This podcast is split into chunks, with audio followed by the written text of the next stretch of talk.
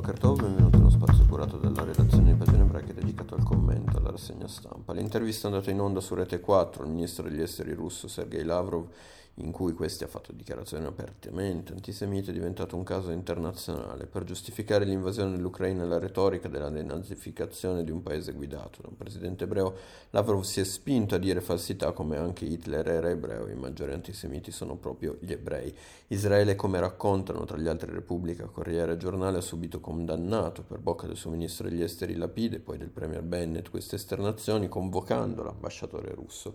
Lo sdegno unanime potrebbe avere conseguenze politiche scrive il giornale, nonostante finora Israele abbia cercato di non rompere con Mosca per preservare gli storici buoni rapporti cruciali per il teatro siriano. Repubblica segnala che anche il ministro dell'economia Avigdor Lieberman, che con il suo Israel Beiteno rappresenta una parte dell'elettorato russofono di Israele, è uscito dal silenzio e ha preso posizione contro Lavrov.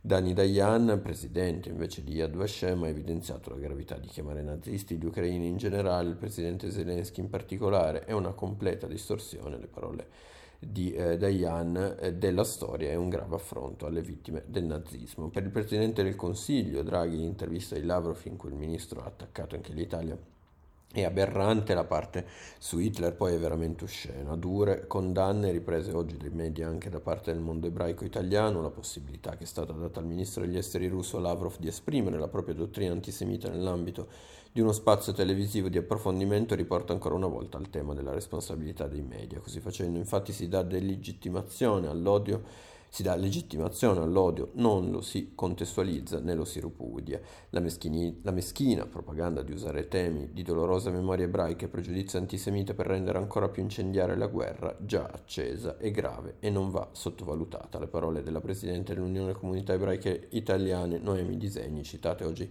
dai eh, quotidiani. Così Lavrov tas- testimo- trasforma le vittime in carnefici, sottolinea invece in un'intervista alla stampa la presidente della comunità ebraica di Roma, Ruth Dureghello, che definisce inaccettabile la libertà data dal ministro, al ministro di distorcere in prima serata la storia e la memoria, come sottolineato Draghi, quello di Lavrov è stato più che un intervento, un comizio e molte sono le critiche che sono state mosse appunto a eh, Rete 4, in particolare al programma Zona Bianca al suo conduttore Giuseppe Brindisi per non aver contestato le falsità del ministro russo. Sul foglio sul giornale Brindisi afferma non ho nulla da rimproverarmi, non mi sono piegato, lo difende libero, mentre il Copasir, il Comitato di Controllo dei Servizi Segreti, si dice preoccupato, indagherà sulla vicenda. Al Fatto Quotidiano fonti del Copasir spiegano che il problema della propaganda russa in Italia è da tempo nelle preoccupazioni del Comitato parlamentare, sia che si tratti, come emerso nei giorni scorsi, della presenza di giornalisti nei talk show televisivi, sia come in questo caso,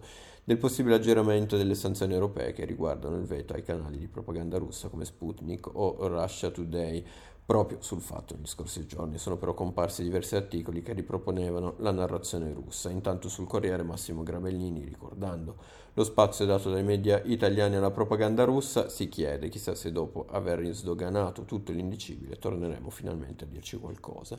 Domani intanto spiega l'origine della falsa tesi per cui Hitler aveva origini ebraiche, a diffonderla Hans Frank, governatore della Polonia occupata, che per cercare eh, che la utilizzò per cercare di sviare dalle proprie responsabilità nella Shoah. Sul giornale Fiamma Nierstein interpreta le bugie antisemite della propaganda del Cremlino come un tentativo di diffondere eh, di, di, come un tentativo eh, di, di, sviare più che altro eh, il, dal fallimento russo sul campo eh, di battaglia. Sulle stesse pagine si ricorda come in Russia il complottismo antisemita abbia radici lontane, portando l'esempio dell'invenzione dei tragici falsi dei protocolli dei Savi di Sion. Umberto Gentiloni su Repubblica spiega invece che le falsità di Lavrov fanno parte di una propaganda più ampia di Putin per diffondere una sorta di inno all'eterna potenza della grande Russia, unica nel combattere il nazismo. Tutti i nemici veri o presunti diventano i nazisti di oggi e di ieri, sottolinea Gentiloni. I territori forzatamente